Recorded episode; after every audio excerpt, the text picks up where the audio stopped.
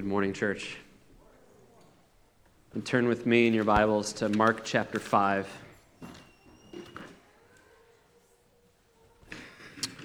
So, as we've already mentioned this morning, we have entered the Advent season. And although we're going to continue in our study of the book of Mark, where we find ourselves this morning is a particularly appropriate uh, part of the book, excuse me, the first, because as we sung in, in uh, the second song that we sang, excuse me, the first song we sang, talked about Christ coming down and joining us in our sadness. And traditionally, this is referred to as the humiliation of Christ. We sometimes think about Christ's humiliation as being the cross, as being the grave, and although that is the pinnacle of his humiliation, it's also true, and it's been long maintained, that the incarnation in total is humiliation. We think of humiliation as shame. We think of humiliation as, as being pointed at and being brought low, but it simply means to be brought low. From where he sat at the right hand of the Father, where he was in perfect communion in heaven, to come down, to take on flesh, to endure what we endure, to be cold, to be hungry, to experience sickness and, and death. And as we'll see this morning, the uncleanliness of the state of mankind. That too is the humiliation of Christ, something that he endured so that he could be a perfect high priest, something he, can, he endured so that he could identify with our weaknesses. And so, as we think about Advent, as we think about the anticipation of the incarnation, as we think about looking forward towards that manger that we celebrate this time of year, passages like today, looking at Christ among us, among sick, dirty, broken people, is a perfect reminder of why we think about and anticipate the incarnation. So look with me uh, right now at verse 25 of chapter 5. Mark 5:25. This is the word of the Lord. And a woman who had a hemorrhage for 12 years and had endured much at the hands of many physicians and had spent all that she had and was not helped at all, but rather had grown worse. After hearing about Jesus, she came up in the crowd behind him and touched his garment. For she was saying, If I just, his word being his garments, I will be saved from this. May God be glorified from his word being read. Let's pray. Lord, we come this morning not unlike this woman. We need healing. Spiritual healing, yes, but we also need physical healing. Your word speaks of this in many ways, in many circumstances. And so, Lord, teach us, illuminate our, your word in our hearts and in our minds so that we may understand healing, physical healing, spiritual healing ultimately the healing provided by you by which we are justified, by which we are declared righteous, by which we are able to be brought into relationship with your Son by your Spirit. It's in Jesus' name we pray. Amen. So, one of the things that we focus on this time of year is decorations, is planning is gifts, the budgeting that comes along with gifts. It is the busy schedules. And I've found that as, as the years go on and as more comes in, into life, uh, the, the buying the gifts is the easy part. It's finding time to buy the gifts. It is finding time to navigate the season that becomes difficult. And so you might frequently hear criticisms about the consumer or materialist nature of the holiday. But one of the things that I think goes hand in hand with that is how we spend our time. How are we budgeting our time? How are we budgeting our uh, intentions? And, and, and quite clearly, how do we budget our affections? Are we making enough time to contemplate the reason for the season? It's not so much that we, we spend a ton of money, all the other necessarily indicative of not caring. It's when we are doing that, when we're doing all the other things that are we are doing, whether they be worthwhile or potentially not worthwhile, are we affording time? You know, this is one of the purposes of Advent. This is one of the, the reasons why we build this into our calendar, our liturgical calendar for the year of the, of the church. And this is why we also do our catechism. We build in these necessary points in order that we don't miss the big picture. That whether we feel crunched because of our budget, whether we feel crunched because of our time, whether we feel crunched because of just the overbearing nature and pace of life, we fit into that the most essential things that we need to know. We already had one catechism moment from the New City Catechism, going back to a much more ancient catechism, one that goes back nearly 500 years. We look at the Heidelberg Catechism and question 35 this morning because it directly ties to the idea of Advent, but also to things that we ought to be paying attention to as we anticipate not only the Christmas season, but as we look to, as we read about, as we think about Christ's being among us and what that means in the, the dirty, gritty kind of times. Not just what we sometimes make sterile and pretty with the manger scene, although that certainly wasn't sterile and pretty, but also what we'll talk about today Christ around sick people. So, this is what it says in Heidelberg, question 35. It says, What is the meaning of these words? He was conceived by the Holy Ghost, born of the Virgin Mary. And the answer is that God's eternal Son, who is and continuous, true, and eternal God, took upon himself the very nature of man, of the flesh and blood of the Virgin Mary, by the operation of the Holy Ghost, that he might be the true seed of David, and unto his brethren in all things, sin accepted. This is, church, the point of the incarnation. Christ taking before flesh Jesus, he, he could have come down a moment before the cross, told Rome, You need to crucify me because I need to take, make propitiation. And that would have, in one way, seemed to have covered the, the bases, seemed to have done what needs to be done. But that is not God's plan, and that is not the fullness of Christ's intercessory work and Christ's mediatorial work and Christ's life on earth. He is, as this question just said, need to take on the very nature of man and needed to like, be like his brethren in all things, sin accepted. And so part of that meant being with us. I don't know if you've ever had times where you've been in situations that are stressful, that are claustrophobic, that are just burdensome.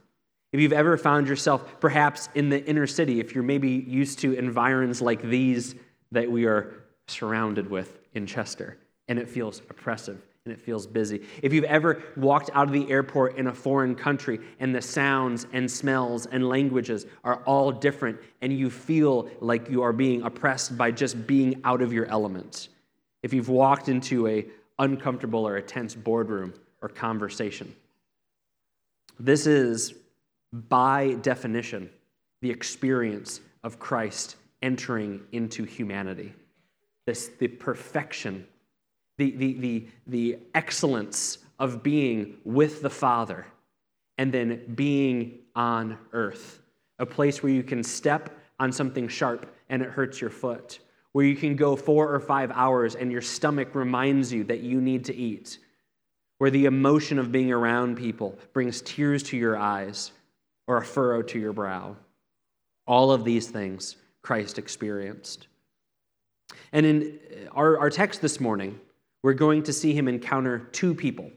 And he does so in what we've, we've already touched on a few times as we've been studying the Gospel of Mark, what, how Mark records it in what we would call that I'm a sandwich. Theologians call it a Markan sandwich. You cannot order this at any deli that I'm aware of. But it's, we have two stories one that frames a center story, and they both have the same theme, they both have the same idea. But by having uh, one story start and another story start and finish, and then have the original story be completed, it re emphasizes to us the purpose that is being communicated. So this isn't simply by happenstance Mark saying, "Oh, he's doing this thing this, with this one guy," and this other woman comes along. Oh, I need to remember to finish the story about the first guy. There's a purpose here. And why is it that we meet Jairus and his daughter? Why is it that we meet this woman with this hemorrhage? Why? Because they demonstrate the same themes, themes that we will look at this morning. Firstly, that Jesus has authority to heal. Jesus has the authority to heal. We've talked about his authority over nature, we've talked about his authority over sin, but he also has the authority to heal. Jesus, secondly, can heal what others can't, and I think this is important what others can't even fathom.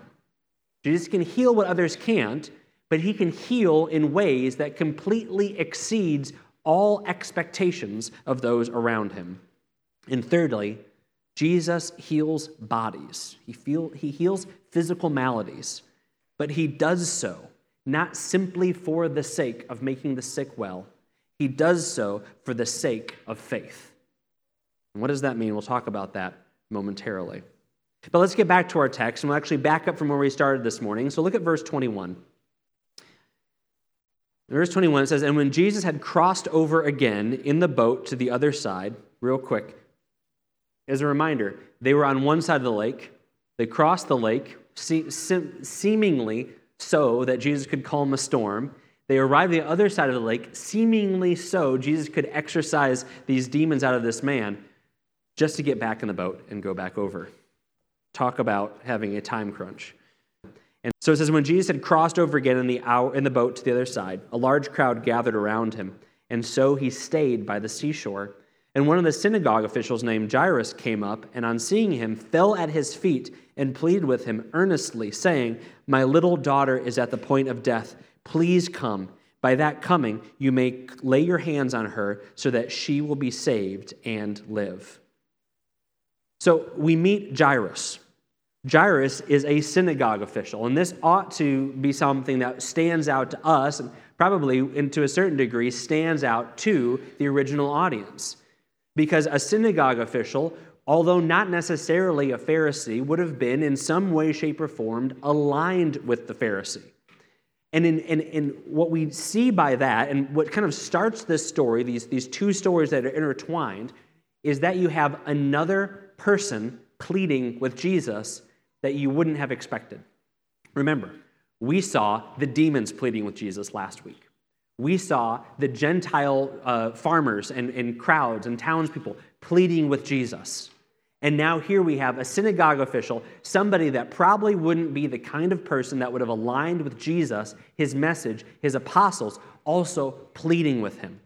This recurring theme in Mark ought to make us see and understand that Jesus is the kind of person who projects his authority, making those that we wouldn't even initially or automatically assume come to him, come to him with requests.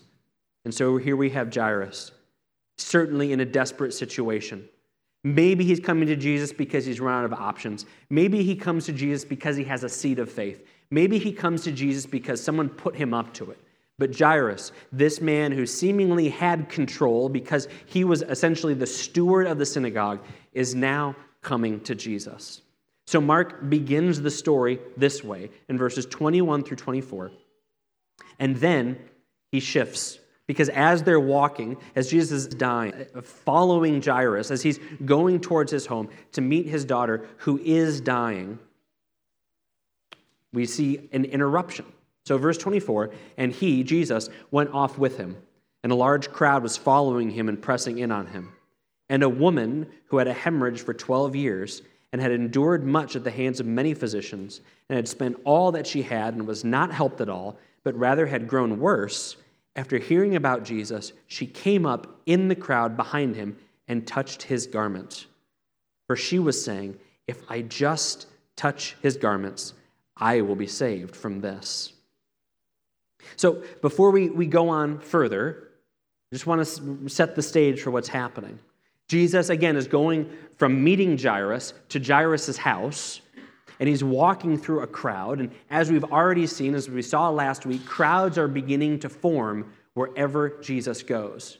And this is happening even after he has given explicit instruction to his apostles, to those who are following him, to those he heals, to those whom demons are exorcised out of, to not tell anyone about this. This is the nature of his renown. So we talked about before, and we'll inevitably talk about again. Why is Jesus telling people to not talk about him? It's because he has a job, he has a ministry, he has a path, he has a, a, a trajectory of his ministry and simply by the nature of him doing the things he's doing, he has all sides are closing in on, on him and his apostles. And so even without people telling, people are following him. And so for Jesus to do what he needs to do, he is trying to maintain a little bit of a lower profile. And it's not working because of the nature of the things that Jesus is doing. And so who's coming around Jesus? The crowds are. But there's somebody in the crowd that's coming around Jesus, and this exemplifies what we mentioned earlier on Jesus coming to take part in our life, becoming taking part of all we can take part of without, although without sin, about the nature of the humiliation of the else. Because this woman is the kind of woman that everyone else didn't want to be around. You say, that sounds mean. It is mean. But you have two things happening here. One, you have human nature. We don't want to be around the person who's hacking up a lung. We don't want to be around the person who's sneezing and it gets on us. We don't want to be around the person that smells a little bit different. We don't want to be around the person that even looks a little bit different. We don't want to be around that person. And you say, oh no, not me. Well, that's because we're with all these nice, clean people this morning. But it is human nature. If there's multiple choices on the subway, the subway, it's like a car, only it's in a city. You'll have to get online to learn about that. Where are you going to sit? It's human nature. And, and even the best people struggle with this. And certainly, the worst people struggle with this. And I think we can appreciate that because we all have these intentions in our heart. But the second thing that we have to keep in mind is that there is the bad side of human attention, intention, but there's also an attempt at maintaining the law. The law is still in effect the ceremonial law, the civil law, and the moral law. But the ceremonial law meant that someone with a communicable disease had to be on the outskirts. Now, of course, as we've talked about, and as you, you certainly know from understanding the, the kind of the, some of the dynamics of the first century that Jesus and his apostles found himself in, the Pharisees and kind of that mindset put those people at an extra hedge beyond where the law mandated. So, yes, the law did mandate that people who had communicable diseases, we think about leprosy, we think about the, the, the, the, presence of blood and what that intended, and how there were certain things that the law rightly and justly maintained needed to be held to keep the camp, keep the people, keep the, the assembly clean. That was not being done. It was done being by the, the doing this, the spirit of the law, but now with the spirit of the law. As you go back to, and we're not going to spend time doing this this morning, but you go back to the law, you look at a book like Leviticus, and the intention is not to keep people away, it's to keep people clean and give those who have to go away an opportunity to be cleansed, to be restored. The nature of the law, church, was always about restoration. But you have these two things at play one, that, that ugly part of all of our hearts that sees dirty and says, I'm clean, they're dirty. And the second thing is you have the attempt to maintain some semblance of what the law taught. And so, consequently, you have this woman, and look at the language that, that scripture uses about her. It says, a hemorrhage for 12 years, endured much at the hands of many physicians, spent all she had, was not helped at all, grew worse. All this hyperbolic, superlative language about this woman's plight. She was desperate because she was sick, because she was unclean, and because she had spent all she had, she was poor. This is not only a picture of our state as people, but this is a picture of us, of those we know, of those we love at their lowest point. This is not a far off woman halfway across the world 2,000 years ago. This is people that we know.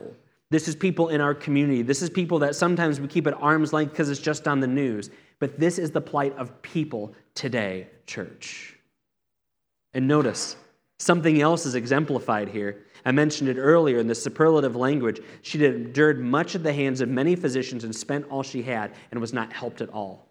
So, as we talk about Christ's authority, we need to understand that this is being contrasted with mankind's futility.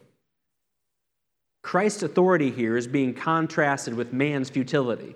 Now, we ought to be so thankful for the work that can be done by medication, by, by surgical intervention. We love all sorts of treatment and how important and valuable and how beneficial that's been to all of us and those that we love. But ultimately, at the end of the day, these things are secondary to the power of Christ and not simply in a priority, but in two completely different realms.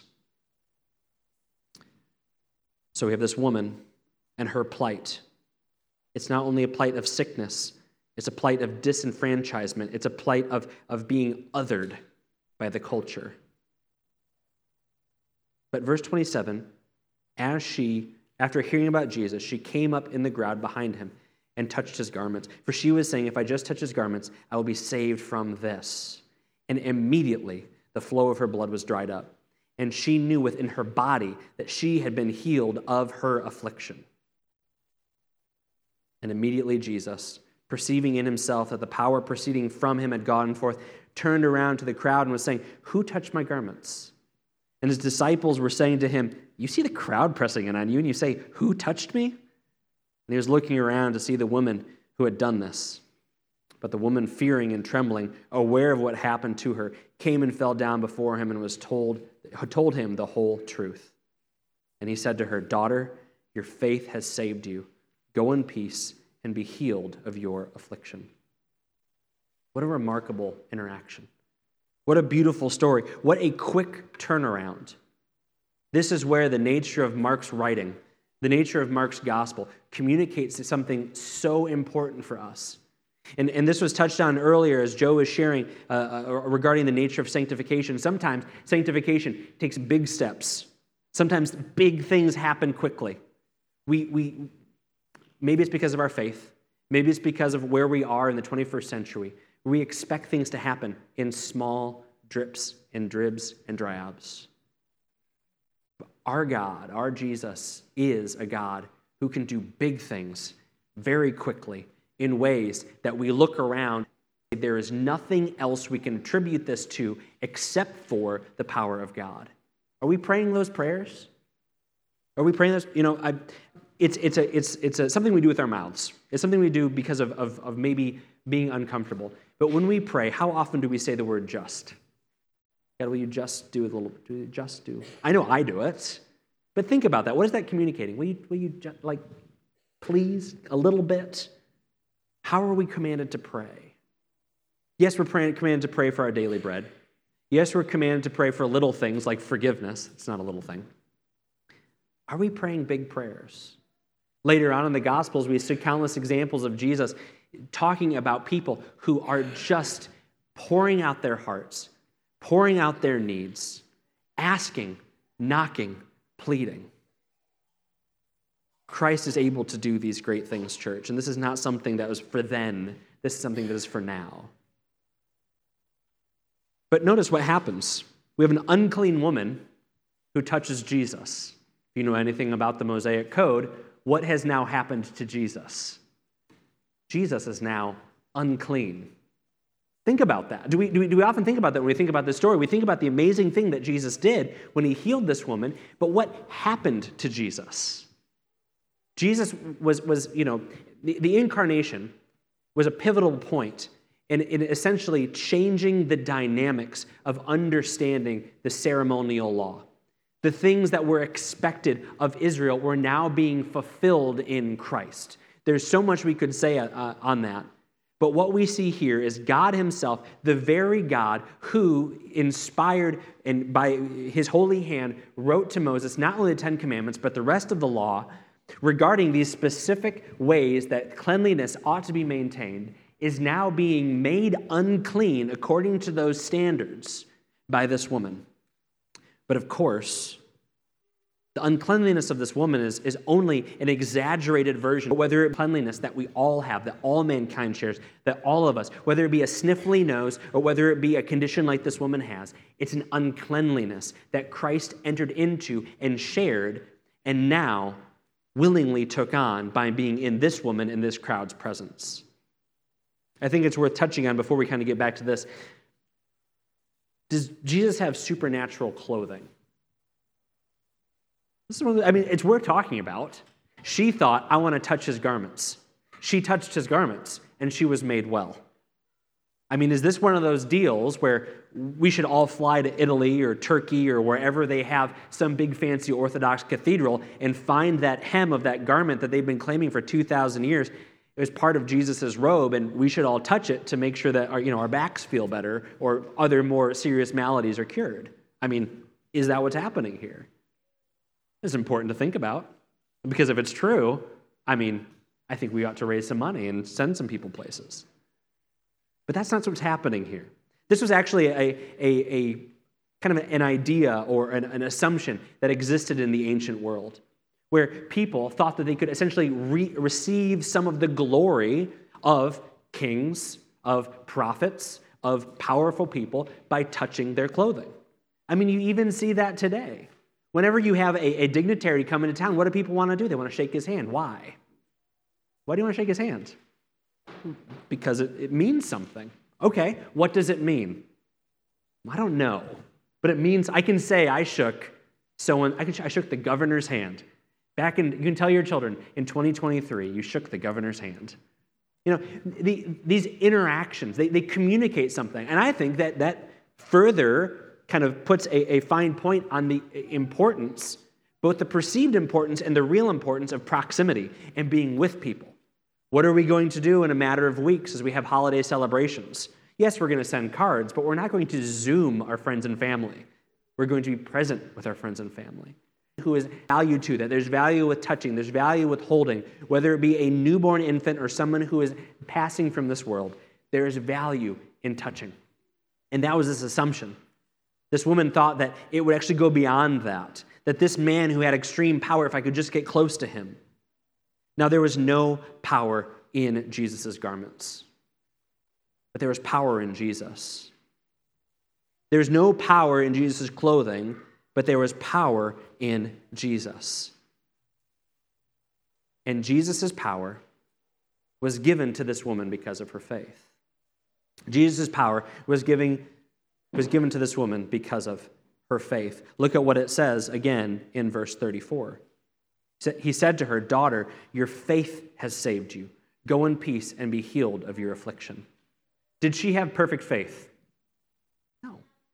She didn't have perfect faith. She had maybe an outsized, superstitious kind of component to her faith because of the garments.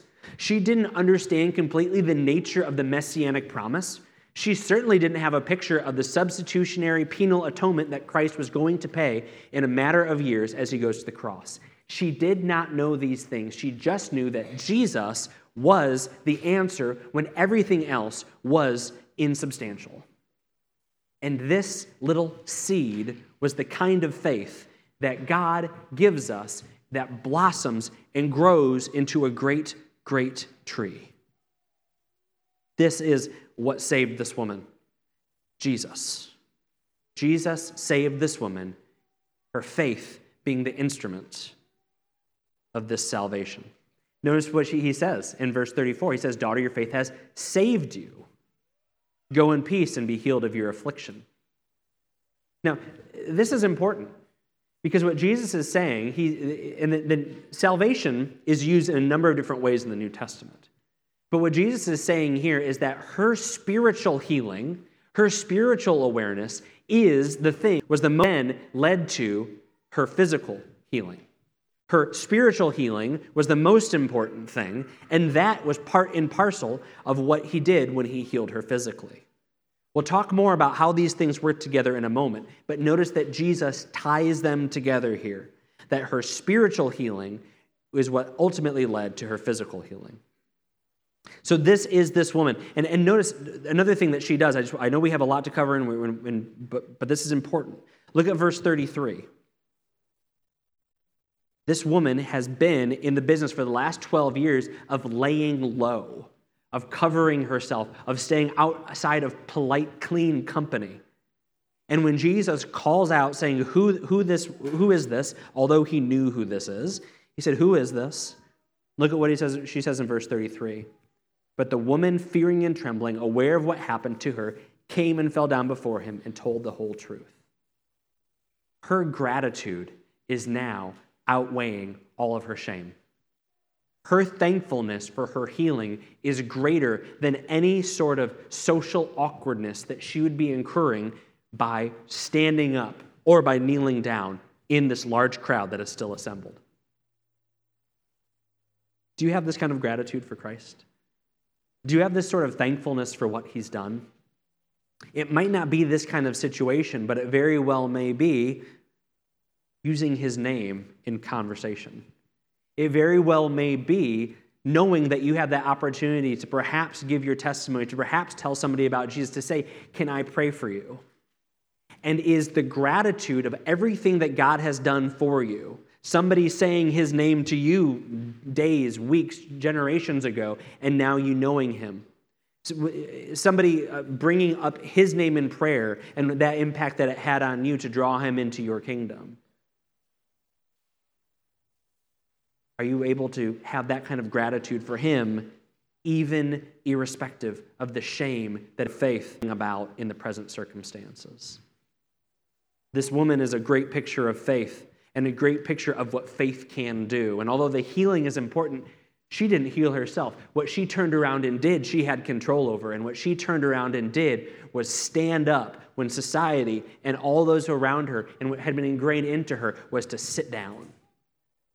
It's a remarkable transformation, one that in many ways rivals that of her healing.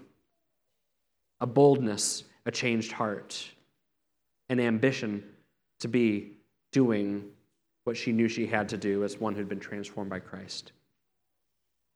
But just as quickly as we meet this woman, in verse 35, the scene shifts. So they're still talking. While he was still speaking, it says in verse 35, they came from the house of the synagogue official saying, your daughter has died. Why trouble the teacher anymore? But Jesus, overhearing what had been spoken, said to the synagogue official, Do not be afraid, only believe. And he allowed no one to accompany him except for Peter and James and John, the brother of James. And they came into the house of the synagogue official, and he saw a commotion and people loudly crying and wailing. And entering in, he said to them, Why are you making a commotion and crying? The child has not died, but is asleep. They began laughing at him. By putting them all, but putting them all out, he took along the child's father and mother and his own companions and entered the room where the child was. And taking the child by the hand, he said to her, Talitha cum, which translated means, Little girl, I say to you, arise. And immediately the little girl stood up and began to walk, for she was 12 years old. Immediately they were completely astounded, and he gave them strict orders that no one should know about this. And he gave and he said that some food should be given to her to eat. This is the conclusion of that first story. Jesus meets Jairus, Jesus meets this woman, and now Jesus goes and raises Jairus' daughter from the dead, resuscitates her back to life. Jairus' daughter is healed. Hi. Some interesting things that we see here. First of all, Jesus ties the idea of faith to it again. Notice that he said in verse 35, uh, 34 to the woman, Daughter, your faith has saved you. In verse 36, when, when um, Jairus' daughter is told, is, he finds out Jairus' daughter has said, he says to Jairus, Don't be afraid, only believe. These are passages about healing. These are passages about Christ's authority over our bodies, but they are ultimately passages about faith and how he uses faith in amazing ways. So, this is the first thing. We see that both of these passages are about faith. And what does Jesus do?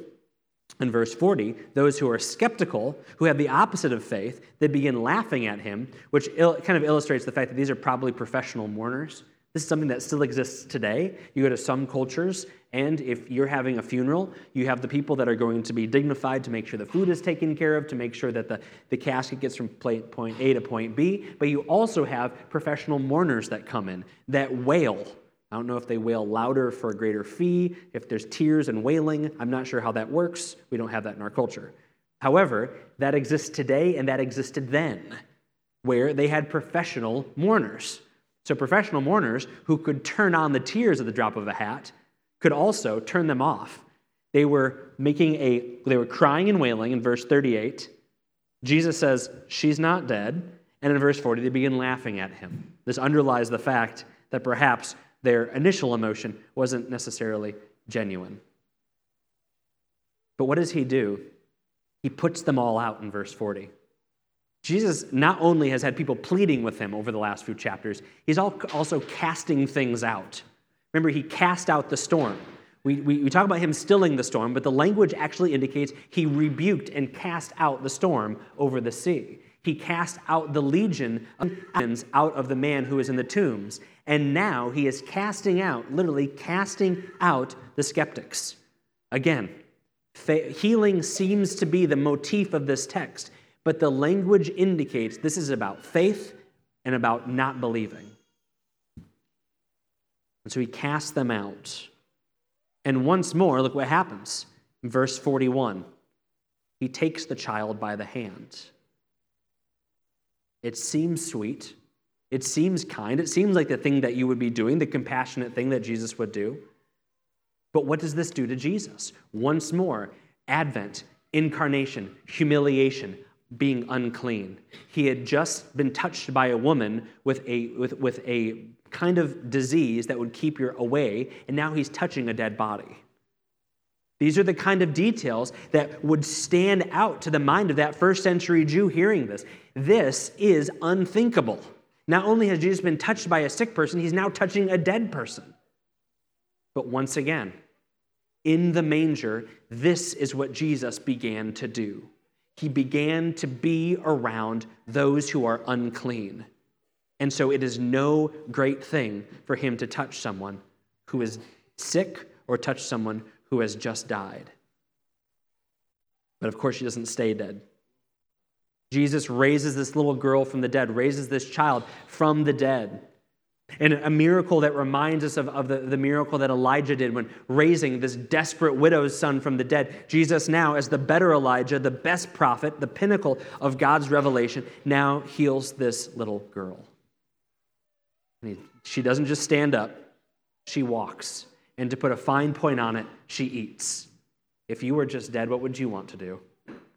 Notice that, actually, this is interesting. Uh, this, this girl eats to kind of prove that she's actually alive. What do the Gospels record Jesus doing after he's been raised from the dead? He's eating to prove that he is alive. Dead people don't eat. So here we have these two stories. What is the point? Hopefully, I've made the point very clear. Healing is the point, but only in the sense that Jesus has authority to heal. What is not being communicated here, church, and I want to make this abundantly clear, and we'll address this as we, as we wrap up. What is not being said here is that this woman had enough faith that she could be healed. Or Jairus had just enough faith that, she, that his daughter could be brought back from the dead. That's not what's being communicated. Is there a relationship between faith and healing? Yes, but we have to ask the same question Is there a relationship between Jesus' clothing and healing? And we would all say, Well, no. We, we can't find a scrap of, of Jesus' garments. We can't find a piece of wood from the cross at some monastery somewhere. And I think if you took all the monasteries and all of the sanctuaries around the world that had pieces of the cross of Christ, I think they said it's something like, you know, a 75 foot cross because somehow it's multiplied over the generations. Is there a relationship between Jesus' clothing and healing? The answer is no. That part of that woman's intention that was centered on faith in Christ is what made her well. But it wasn't even her faith, it was Christ himself.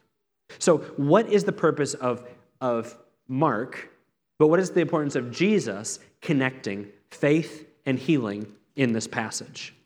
What is the purpose of Jesus connecting faith and healing in this passage because this is something that has been abused, has been misunderstood, but it's also in the text, so we have to deal with it head on. And I want to make sure that we understand that before we wrap up this morning. So, once again, the things that in, in priority, Jesus has the authority to heal. Jesus has the authority to heal. He has the authority to heal in, in this day, in, in the first century, and he has the authority to heal today. Jesus hasn't laid aside his control over the demonic realm, over the natural realm, over the, our bodies in the last 2,000 years. Jesus has the authority to heal. Second, anecdotal, Jesus can heal what others can't and can't even fathom. We hear anecdotal evidence of that. The person whose scan said X on one day and then after the prayer meeting, after hands were laid on them, then they go to, the, to get, receive a scan the next day, and the thing's not there anymore. We've heard those anecdotal stories, and those are helpful. Those are encouraging to our faith. But ultimately, it's God's objective word that says that Jesus can heal what others can't, and he can heal what others can't even fathom. And thirdly, although Jesus heals bodies, he does so with faith in mind. He does this to show the results of faith. So that's true. He does this to encourage faith, and he does so to give faith. So, the, the, the, main error when it comes to connecting faith and healing is you have to have enough faith to be made well. That your terminal illness, you're going to have to have faith that rivals one of the saints that has a statue to get made well. And the rest of us, maybe our sniffles will be made better because of our faith. This is a great error because this is just one aspect. Jesus does indicate that the results of this woman's faith is what led to her healing. But it doesn't necessarily mean there's a one to one faith to healing ratio that each person has in their life. Because Jesus also uses faith, excuse me, also uses healing in the similar ways that he uses the other miracles whether it be the, the multiplication of food, whether it be the control over nature, whether it be casting out demons, to encourage the faith of those who experience it, or by extension, those who read it, and to give faith to those who experience it, and by extension, those who read it. The profound impact of the healing of these people led to salvation and inevitably has led to the salvation of countless others in the thousands of years since this has happened. This was not simply a one on one thing done in Jairus' daughter, Jesus, and this woman. This was done in a public setting, and not only was it done in a public setting, it was done in a way that was then recorded by not only Mark, but other gospel writers to be providentially given to the church for the purpose of encouraging faith and giving faith. The intention of these texts is not to say, this is the formula to heal your ailments. The intention of this text is to say, God can heal, so have faith in God. Faith is not about the one with faith or the amount of faith, but the object of that faith, and that faith being in Jesus Christ. Jesus makes this point clear in Matthew 17. The apostles are unable to drive out demons, and he says, If you have faith the size of a mustard seed, you will say to this mountain, Move from here to there, and it will move, and nothing will be impossible for you. Jesus makes it plain and clear here, and, in ways that, again, sometimes get bent in, in these narrative pieces that we just read about how does faith necessarily turn into the results of faith. Jesus makes it clear it's not about the amount of faith, it's about the one you have faith in and the one you have faith in ultimately has a will that is beyond our understanding and beyond our comprehension and will inevitably happen in ways that we don't expect, anticipate, or necessarily even want. But we have that trust. And if, the, if God is sovereign enough to be incarnate and God is sovereign enough to save us, we have to be, have the same sort of trust in his sovereignty that the ailments that he brings about, the sickness and the sadness and even the death he brings about, is for his glory and for our good in a way that we can't even comprehend. The danger comes not only to our bodies, not only to our own personal well being, but to our faith and our theology when we say X amount of faith is needed for Y amount of healing. Perhaps the, the greatest purveyor of this falsehood and on the scene today and for the last 25 or 30 years is Benny Hinn. I could call out countless names of countless people who have profited thousands and millions of dollars off of those who simply want to be made well. Benny Hinn goes on these crusades. Benny Hinn goes on these speaking tours in his million dollar jet. And the message preached by Benny Hinn and by many others like him in the word faith movement or the seed faith movement, the name it and claim it movement, is that you are going to get healed in one of two ways. One is you give enough, that's their preferred way. Secondly, is you have to have more faith.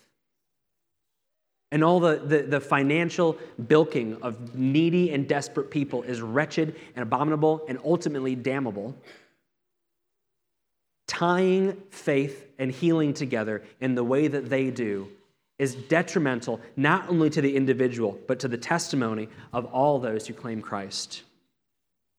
Justin Peters, a, a, a, an author and an apologist who is, has cerebral palsy that confines him to a wheelchair, who initially looked to this kind of, um, these kind of quote unquote ministries for healing, and then was essentially delivered out of these deliverance ministries, writes this. He says, If Hinn's logic is followed, as it is with untold millions, if one is sick, then that person's healing is contingent upon his or her own faith. If healing does not come, the person is left with the unavoidable conclusion that it is his fault. His walk with God is not pure enough, his faith is not strong enough. At the most basic level, church, that this means that verses we read, passages we just read, are to be interpreted literally, which means according to the literature encouraging us to understand that these are descriptive passages about individuals, but prescriptive passages about how we ought to have faith in Christ. We don't believe in Jesus so that we will get better. We don't go into hospitals saying, every one of you needs to convert convert now. We've got the grape juice, we've got the crackers, we even got a baptismal font that we brought in. Get converted, and then you'll be better. No one has that mentality in this room, I would hope very uh, no one in, in, in, orthodox christianity has had that mentality because we understand there is not a one-to-one correlation with the faith and the healing. Healing comes again to encourage faith and to give faith. But we also have to acknowledge that faith includes healing. But it's that ultimate healing that comes at the end of the age the ultimate healing that comes of our bodies. Knowing, as, as it says in this well known passage in Revelation, that He will wipe away every tear from their eyes. There will no longer be any death. There will no longer be any mourning or crying or pain because the first things have passed away. So, is healing the result of faith? And I would say unequivocally, yes. Absolutely, the healing of your body is part and parcel included with an, an essential part of your faith, but not because of your faith, but because of the object of your faith. And we can never confuse those two things. Your salvation is not because of you spiritually. The ultimate restoration of your body in the new heavens and the new earth and your glorified being is not because of you either. Church, I just want to make this clear before we close. We cannot use passages like this to say, I must not have the same kind of faith of this woman because I'm not better, because my loved one's not better. I must not even have the kind of faith of the synagogue official because my loved one passed away. That would be an inappropriate, incorrect, bad reading of the text. What this text communicates to us is that miracles attest to the incarnate Christ's authority. He had authority over health. He had authority, authority even over life and death. Authority, he had authority over the natural world. He had authority over spirits because his authority is an authority over a kingdom that is all encompassing. What was breaking in at this moment as Jesus was walking through a crowd of people is what would eventually be made manifest as he gave his great commission to his apostles that all authority was given to him on heaven and earth. There is not one aspect of your life, your mental life, your emotional life, your relational life, your financial life, your spiritual life, or your physical life that is not under the sovereign hand of God and his authority. And part of that acknowledges that he can do great things there. But part of that also means acknowledging that He has a plan that might not be the script that we want to write the kind of prosperity, the kind of ease, the kind of simplicity, the kind of smooth life that we would have. Because what we are combating right now is the effects of sin our own sin, the sin of others around us, and ultimately the sin of the world. But miracles, church, they attest to Jesus' authority. And so, how does faith tie into this? And we'll close with this. And Joe actually read this this morning already in the Catechism. Our faith is not what makes this happen. Faith is, as the reformers and many others uh, in church history said, faith is the instrument by which we receive his authority. His authority exists whether we believe it or not, but we are able to receive that in a way because of the faith that he gives us. Because by grace we have been saved through faith. And this, the, fa- the, the, the faith, is not of ourselves, it is the gift of God not of works, so that no one may boast. Church, these are hard passages. They're essential passages for us. Because there's the, there's the Sunday school version of these texts where we can look and say, wow, Jesus healed people. And that's a good thing for us to know. It's a good thing for our children to know. It's a good thing for the world to know but there's a deeper meaning and a deeper purpose and a deeper value that is communicated even in the structure of how we find these things in uh, uh, the revealed word of God's scripture. And what we walk away with is not some sort of formula. Say this prayer, believe this much, give this much, do these things, get what you want. We walk away with the knowledge that Christ has the authority to heal that Christ can heal what others can't, can't even fathom, can't even see, both physical but also spiritual. And that as Jesus heals bodies, he does so for a greater purpose one of faith, one of giving faith, one of encouraging faith. So, the idea of bodies, the idea of faith, ought to be present in, a, in our hearts and minds as we take the Lord's Supper. Again, just like we said, there's nothing that is going to happen to your body when you do this. As we've mentioned before, if anything, this will whet your appetite. The, the, the, the warmth of, of the wine may, may bring a spark of gladness to you. The cracker may desire, allow you to desire having the Lord's Supper again or something to that effect. But the true benefit, the true benefit of the Lord's Supper is a contemplative moment in these next few minutes as we come up and receive them.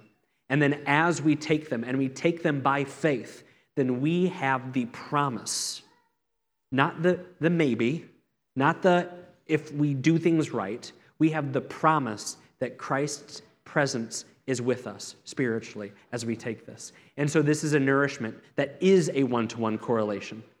Faith, faith wrought uh, taking of the supper will lead to being present. Christ being present with us in a special way, a nourishing way. So contemplate these things, pray on these things as John comes up to lead us and as we come and receive the elements. Let's pray. Our, Lord, we are embodied. Our bodies are not inherently bad. They were created and you called them good. Your Son took on flesh and dwelt among us. He was not bad. He was not only good, he was perfect. But Lord, we are frail. Whether it be that tickle in the back of our throat that we know is either seasonal allergies or a cold coming on, or whether it be the very person that is forefront in our minds, struggling this morning we know that our bodies are compromised because of sin. But Lord, you have made it so clear that your Son is victorious. It's not that he will be victorious, it's not that he might be victorious, it's that he is victorious. And that promise that was read earlier from your revealing the ultimate destiny of all those who are in you that every tear will be wiped away. There will be no more mourning, no more crying, no more pain. It is a sure thing that our hope is founded in the objective work of your Son, Jesus Christ. Lord, that gives us hope. It gives us hope, not in some sense that we forget about the present trials and the present troubles and the present turmoil of our lives, but it gives us hope anchoring our lives and the lives of our loved ones, the lives of those who are hurting today, at, at something not distant in the future, but something at only hair's breadth away. The presence of your Son, a new creation, being inaugurated at the incarnation, and that will one day be consummated, bringing an end to these things. Give us hope. Give us patience. And we ask this in the name of your Son. Amen.